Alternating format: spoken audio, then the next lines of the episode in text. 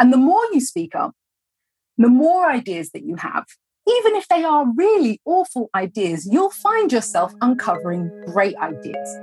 But until you start thinking about this and having these ideas, you'll never be able to uncover the great ones.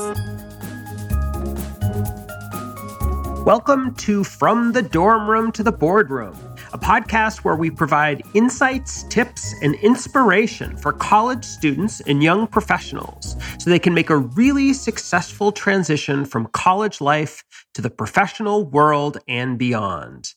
My name is Andy Molinsky, and I'm your host. I'm also a professor of organizational behavior and international management at Brandeis University's International Business School, where we record and produce this podcast.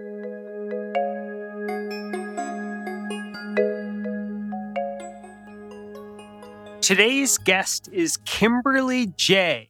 Kim is a former professional dancer, choreographer, and Nike athlete and now a founder and director of Doodle Direct. So thanks so much for uh, joining us today. Guy, Andy, listen, it's an absolute pleasure. I'm very excited to do this. All right. Well, let's jump right in. So, so, so tell us. Um, so, I'd like to start by having you tell us a, a bit about uh, what you do now. What's your job, and and we'll.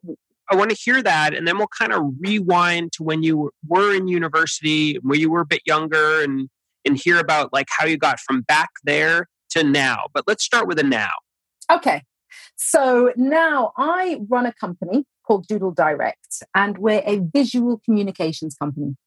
We started in London, so we're based in London, and we're just three and a half years old, so still relatively new in the business stakes.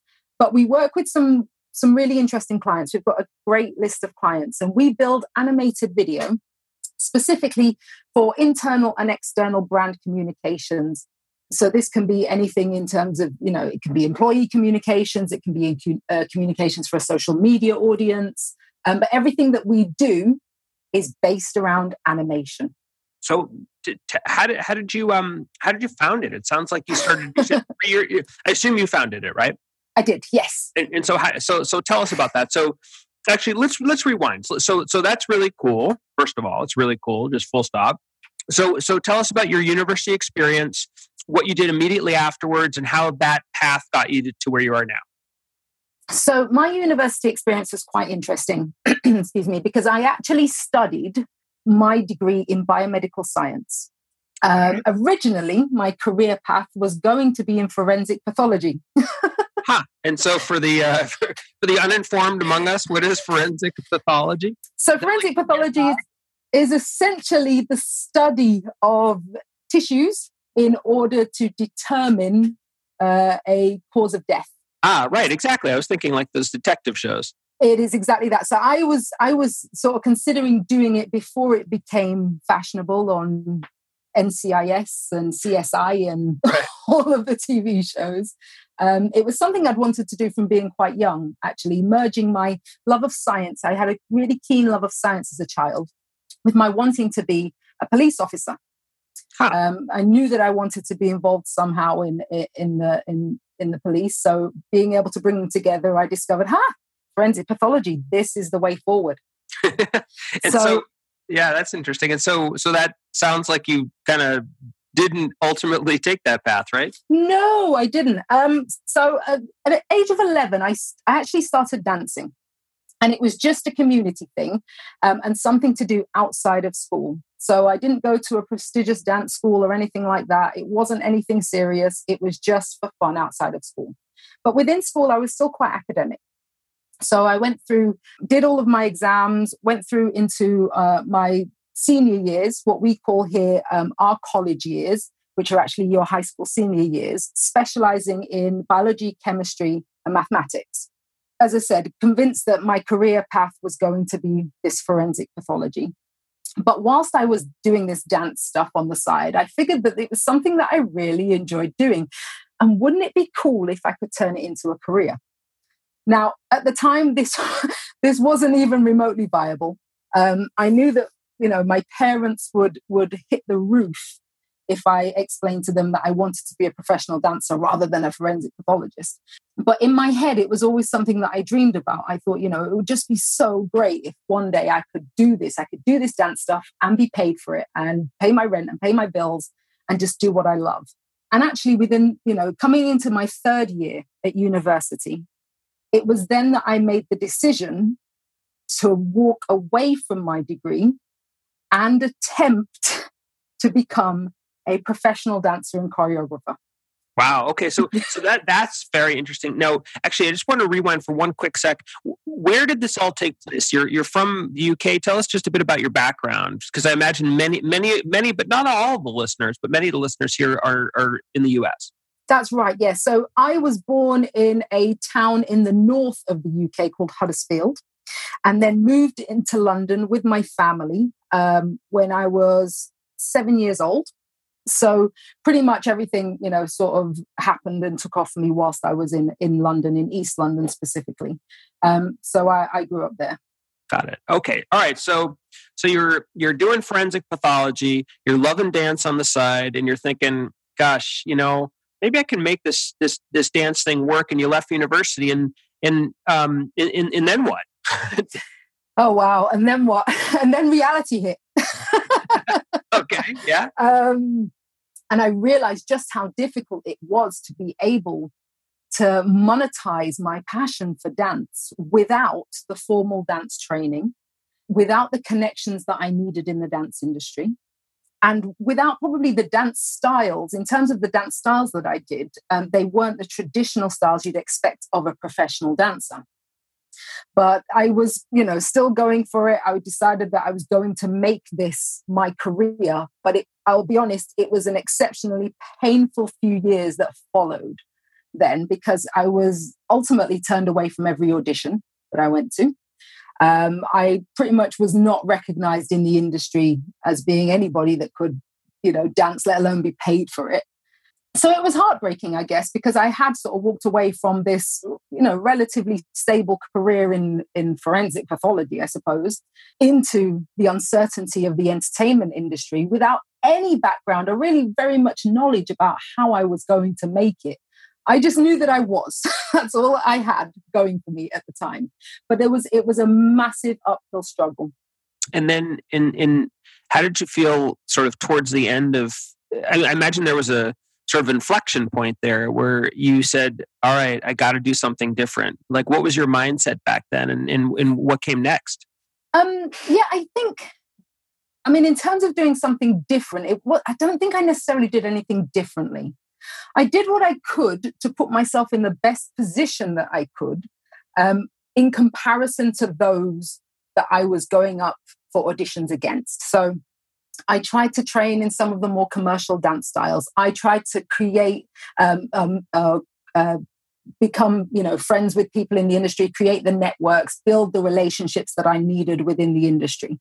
Um, but again, that's that's not enough to be able to pay your rent, you know. Um, so I think for me, what it was, it was probably my tenacity and the fact that I just stuck with it. Um, I kept going. Even though the doors were closing in my face, left, right, and center, I continued to attend these auditions, to meet people, to find out about opportunities and go for them. In my mind, I was thinking there has got to be a point where something is right for me. And even though everybody's telling me this is all wrong for me, there has to be a point where something is right. So I just kept on going and going and going. Um, and eventually, it turned out that there was a really huge opportunity for me. And, and ultimately, that made my career, that built my dance career and made my career. And what was that? and that, that was um, being found by Nike um, and signing to them as an athlete, as a dance athlete. Now, in the UK, well, Europe at the time, this was pretty much unheard of because dance isn't recognized as a sport. Um, and so being signed up with you know the the football players and the you know the um, track and field athletes for Nike was really a big deal because at the time Nike recognized that actually even though maybe dance is considered more of an art actually in order to perform it well and to be at the top of your game, you train like you would an athlete. And so we needed similar resources, similar tools. We, we followed a, a similar training plan um, to be the best that we could be within our sport, within our art. So Nike created campaigns um, for within the EMEA region, so Europe, Middle East, um, and Africa, to promote and to push this idea that dance is indeed a sport and could be construed as a sport and they created apparel and footwear for dancers. And I was certainly one of the lucky faces that got to head that campaign. And wow. so I, I worked with Nike on advertising campaigns across the, the European region, the Middle East and Africa. I worked with them on everything from opening store new stores to promoting new products to, you know, everything that I, I you know, I could turn my hand to as a dancer for them, I did. And it was the most amazing experience for a brand like that to recognize that I was a dancer and that I was an athlete, even though the entertainment industry did not. Hmm, interesting. Did you get any good gear? Quite a lot of good gear, to be honest. Um, and I'm still, I've still got a lot of it. Um, I get, well, a lot of it I had to give away, but yeah, we're talking sort of in the region of about 300 pairs of sneakers. oh my gosh! All right, yeah. so so, so that's unbelievable. My 12 year old son would be very jealous. So, uh, so tell me, um, so, so how did you get from there to what you're doing right now? That's the piece that I'd love to hear next. Yeah. So, whilst working with Nike, it was great to be able to hone my skills as an athlete and as a dancer, and to be able to um, increase my visibility. So people knew who I was and they knew what I did. Um, it was great for my career. One of the other things I was able to learn a lot from them was about brand strategy, marketing, and communication. And I spent a lot of time with their teams under this guise, helping them um, and working with them to figure out the best ways that we could communicate about dance, that we could help people to see you know how how dance related to them if indeed it did and you know finding the right audiences making sure that they got the right communications and obviously helping the brand to grow. Um, and so hold up in offices with these marketing teams communications teams brand teams it taught me so much about corporate communication and also about how business is done let, let um, me just pause, let me just pause for one sec because anyone listening needs to hear what you just said because I think it's so interesting. You um, when you you you came in to be a to be a dancer, and it sounds like you did really well. But you took advantage of an opportunity to learn other things that were available right there in that organization, in that top plate, sort of the worldwide leader in marketing and communications and branding. And you sort of took that opportunity to learn that which then allowed you to pivot to a totally different career. I just wanted to put a point on that because anyone listening needs to know that that is a great strategy. I don't know if you agree, I, but but I just wanted to make that point. I wholeheartedly agree.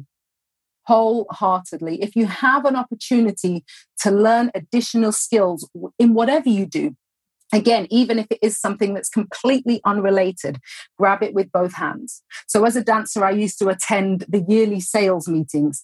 There was no reason for me to be at the yearly sales meeting for Nike, but I would go anyway and I would sit at the back and I would take notes. Nike, of course, are a, a huge organization. Um, and what they were talking about generally went over my head but i knew that in terms of you know how they structured what they did in in terms of how they they built and ran this organization there was there were going to be some nuggets there that i could take away and use myself. I always knew that i wanted to be an entrepreneur. I'm the, i say this all the time i'm the world's worst employee. So I, I knew that in terms of starting my own business eventually it would happen one day. So being able to sit amongst these great business minds that ran this huge sports organization was really a blessing for me. And if you can, if any of your listeners do have the opportunity to be able to do that within an organization, take it. It might not be relevant now, but actually hearing something from them might mean that you can make it relevant in the future. So, when did you leave Nike and start what you're doing now? How did that work?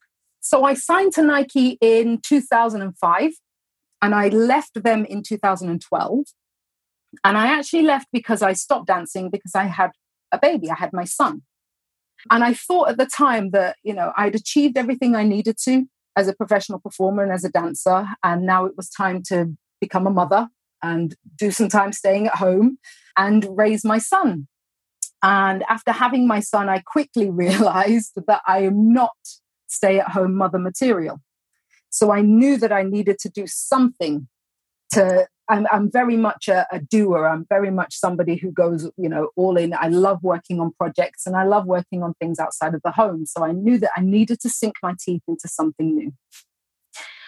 And then a few of my friends who knew of my experience within Nike alongside my dance. So the fact that I'd been kind of building up this, this knowledge bank around marketing and communications.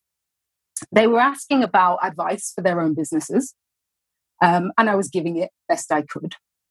And then another friend came to me and asked for an animated video. She said, you know, do you know anybody who can create an animated video? I want to communicate this message but I can't afford the fees of a, of a huge agency. So whilst my I was doing my time as a dancer and choreographer, I'd done a little bit in terms of video editing um, and and very basic animation. So I said that you know at the time I was at home with my son. Um, I didn't really have very much to do. Um, my son was still quite small, and I'd build it for her just a very simple animation. So I built her a very basic animation with the skills that I'd got, you know, editing video as a choreographer um, and working with directors and in, incorporating the marketing and communication skills that I'd achieved, uh, that I gained from Nike.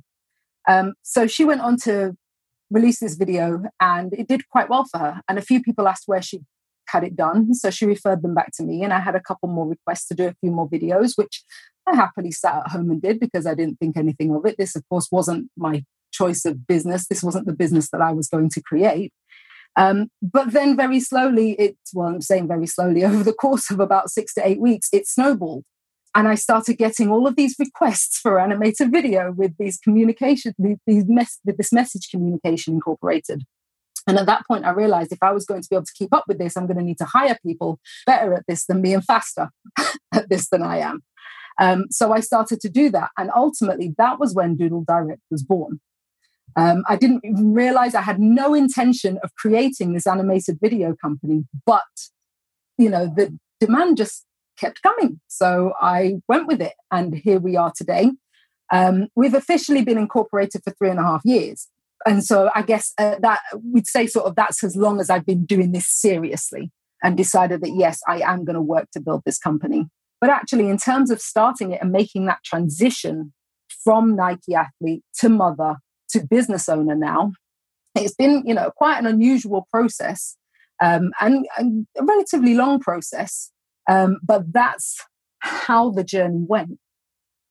I love that. Um, you know, so many people I think in college think of their paths as being very linear, yes. you know, one thing after the next. And, you know, and, and there's some truth to that, right? You, at least in the US, you go to high school and then many people go to college and then many people then choose a job in line with what they studied in college and they have this idea that that's what they're going to be in forever, maybe. But that's certainly not true. And it sounds like I, I was just writing this down as you were talking forensic pathology to dancing to Nike, to taking advantage of all the marketing and communications and brand education you could there, to being a mom, to sort of serendipitously doing some, you know, uh, animated videos on the side, which then, which were presumably really good, which got, but, but you didn't even intend, intend to start a business, and then and then you started. It. Very cool. So so so what? So from your perspective, you've you've lived a very interesting professional life so far. What do you think? What kind of misconceptions do you think university students have when entering the workplace, when leaving university to go to the workplace? Um, I think there are a couple actually um, of misconceptions that they might have. Firstly, I think that them thinking that their lack of experience in the workplace within a, a, an organization um, might mean that their voice won't be heard so I've I've heard this quite often that actually you you leave university, you get a job and you start in the workplace and you think, all I have to do is just sit in the shadows and stay quiet because I don't know anything yet. I haven't learned enough yet. When in actual fact, you know, your voice is, is very, very important. So I think that's the first, the first one. Um, and also, I think it's this idea that we we have to to kill ourselves, to overwork ourselves in the workplace in order to be noticed. And I think that that's, you know, that's completely untrue. I think everybody goes in, and, and I understand why with this, this mentality that I've got to be the first person in the office in the morning and the last person to leave at night. And that's the only way that the boss is going to recognize that I'm doing good work. When in actual fact, that's completely unfounded. And why is that? Well, actually, it's about getting results. And so if you are not, or rather, okay, so if you're the first person in the office and the last person to leave at night, that's all well and good. But if it's to the detriment of your well being, i.e., you're not getting enough sleep, you're not eating properly, exercising, spending time with family or friends, then you're definitely not going to be the best employee that you can be. So, to be your best self, mentally, physically, and do your best work, you've got to find the balance. Got so it. it. Yeah, if you don't find that balance, then actually you end up being a liability for your organization because then you start to get sick and then you start to, you know, dislike the role that you're in. Um, because you just you spend so much time in it. Actually, what we need, uh, you know, what an organization needs are team players who can get results, who understand how to manage their time well, so that actually they don't need to be in the office for so many hours. They can get the job done, they can get great results, and still have time to enjoy a life outside of work. And it's so important to find that balance. Mm, interesting. That makes sense. Let me just go back to the first point you raised, which I think is a really important one. But I just, I just want to see if you could elaborate just a little bit. Um, you, you said that you know a lot of young people don't think their voice is important, but their voice is important. Yes. What if what if what if I were a you know it's hard for me to think about that. I'm kind of old, but what if I were to think that I was a 20 year old and and I and I heard what you said and I said, yeah, my voice is important. Oh wait, really? It's important. Yeah. Why, why is it important? it's imp- tell me. it is important because I mean, you know, if you've been hired, it's because you are bringing something to the table. And so everything that you've learned, whether that's during your education, during life experience outside of the organization, or even if it's things that you've read, um, you know, to build up your own knowledge bank, you have ideas, opinions, and experiences that other members of your team don't have. Your ideas, your suggestions, they're valid, and you should never be afraid to pitch in with these. Now, the worst thing that can happen is that your ideas aren't accepted or agreed with. And that's absolutely fine because you don't need to take that personally. At the end of the day, when you are in a scenario where we're asking for ideas or we're asking for opinions, it's about getting to the vision or getting to, you know, eh, the point that we're all trying to get to as quickly, as easily, and as pain free as possible. If you've got an idea on how we do that, we want to hear it, even if it's, you know, it's not valid and it can't work. Throwing it into the pot does not hurt.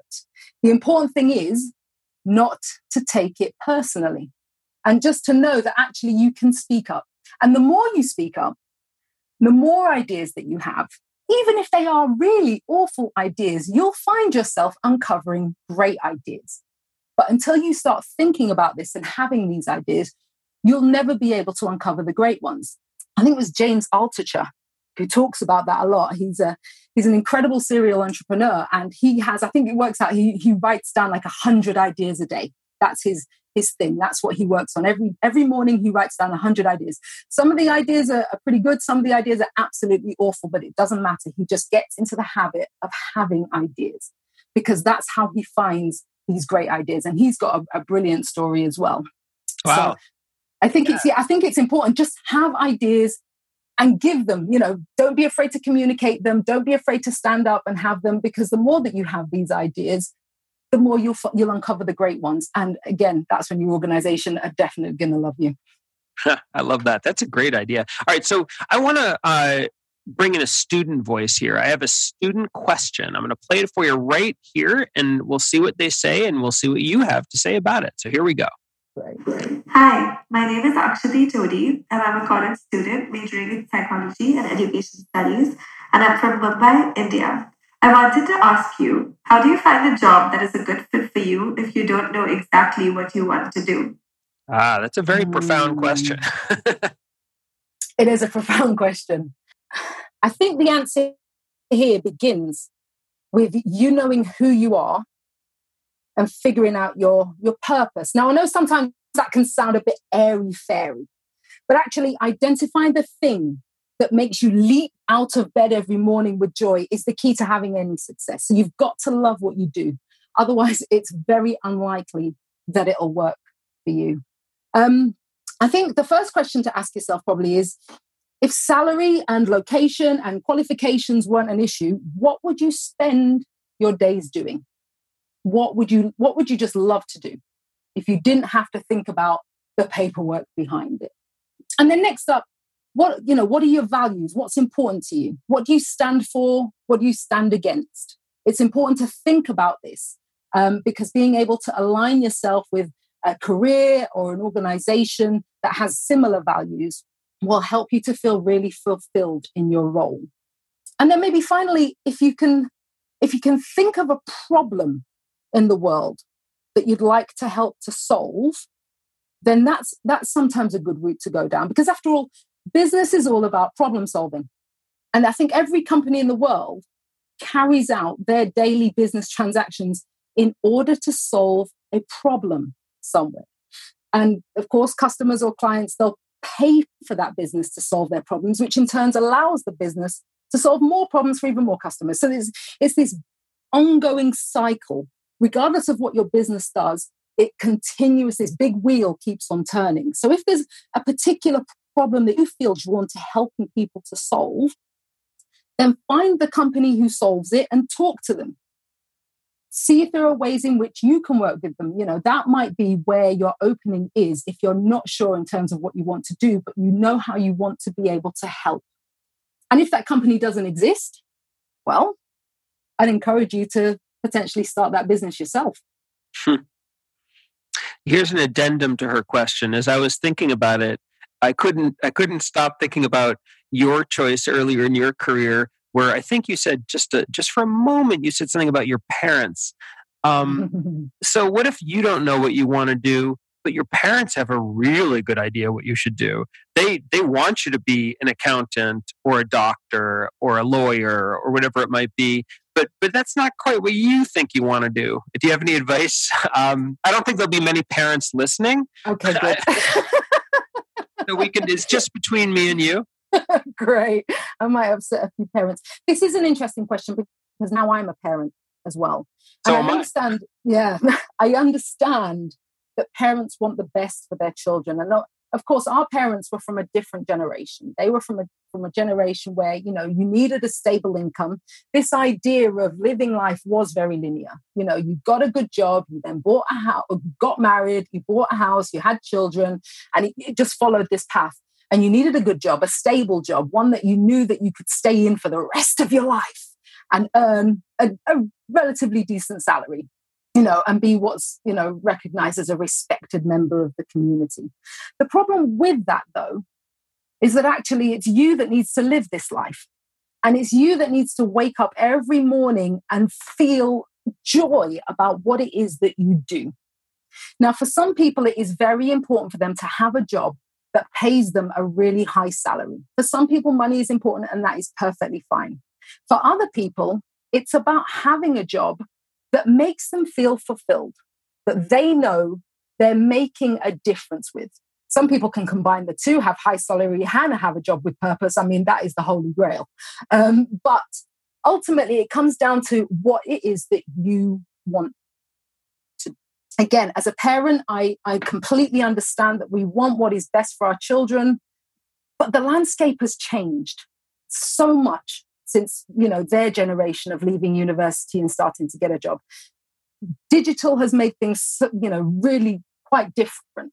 And so, actually, in terms of having a career that you feel proud to have, that still allows you to live a life that you know you think is, is is suitable that you can pay your bills that you can you know you can buy a house that's i mean i'm, I'm not sure about house prices where you are they're extortionate where we are um, but ultimately your happiness is what comes first and i can't imagine anything worse than living a life going to work every day spending 8 to 10 hours in a job every day doing something that just doesn't fill you with joy and there is absolutely no reason why, in this day and age, you need to do that.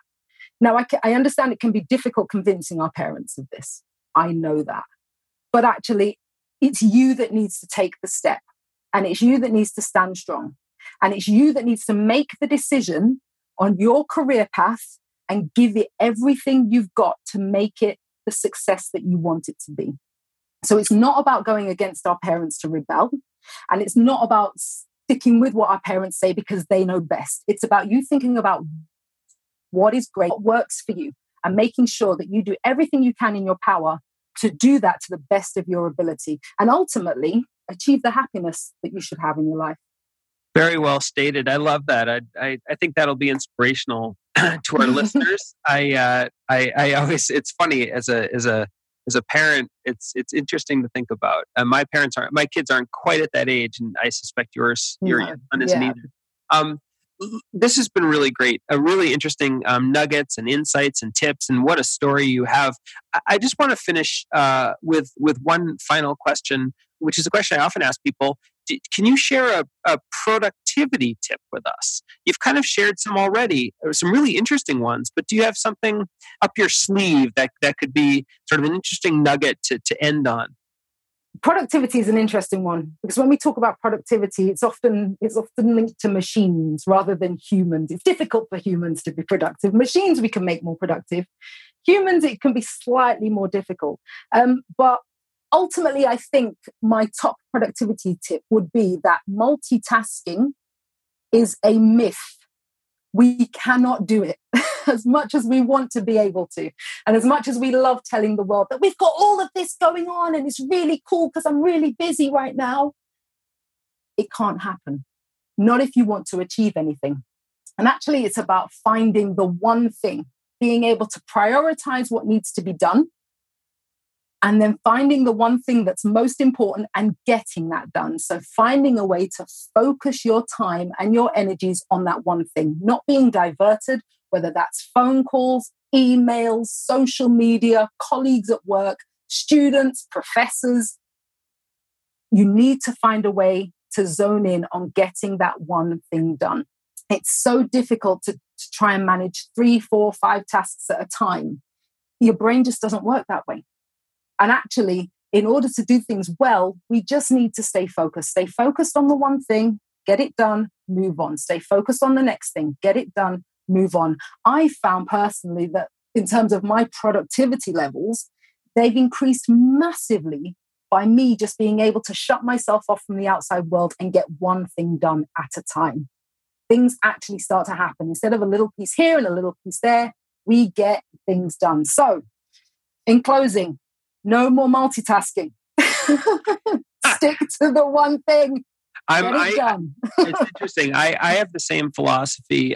There's, you know, sometimes it's not so glamorous to kind of fully immerse yourself in something and really go deep in it because you know you don't you don't have those immediate rewards necessarily but to do something yeah. I, th- I, think of value and you know something that's lasting and has a legacy I, I i really i really agree with you um, so thank you so much. This is this has been great, um, Kim. I, I love speaking with you today. C- can you um, tell listeners how they can uh, find out more about you if they're interested? I can indeed. Thank you. So you can check out my website at kimberlyj.com. I'm also on most of the social media channels. so you'll find me on Facebook, on Instagram, and on Twitter. Though I'll be honest, I'm not the greatest when it comes to updating them, but I am there and I do see things. um, so please do connect with me at Kimberly J um, on Twitter, on Instagram, and also on Facebook. And well. can we see where can we see some of your cool doodle doodle uh, direct drawings? And that's at doodledirect.com so please do, yeah, check out that website because we've got some cool stuff up there for some of the companies we've worked with. So yeah, I'd love for you to see that too. Cool. Awesome. Thank you so much for being on. I appreciate it. Thank you, Andy. Thank you for listening to From the Dorm Room to the Boardroom. If you're interested in learning more about the work that I do in helping people step outside their comfort zones and transition successfully into the professional world, please visit my website, www.andymolinsky.com. That's A N D Y M O L I N S K Y.com. And also feel free to email me directly at andy at andymolinsky.com with any feedback or ideas for guests for future podcasts. This podcast is brought to you by Brandeis University's International Business School. By teaching rigorous business, finance, and economics, connecting students to best practices, and immersing them in international experiences, Brandeis International Business School prepares exceptional individuals from around the globe to become principled professionals in companies and public institutions worldwide. Thank you so much for listening.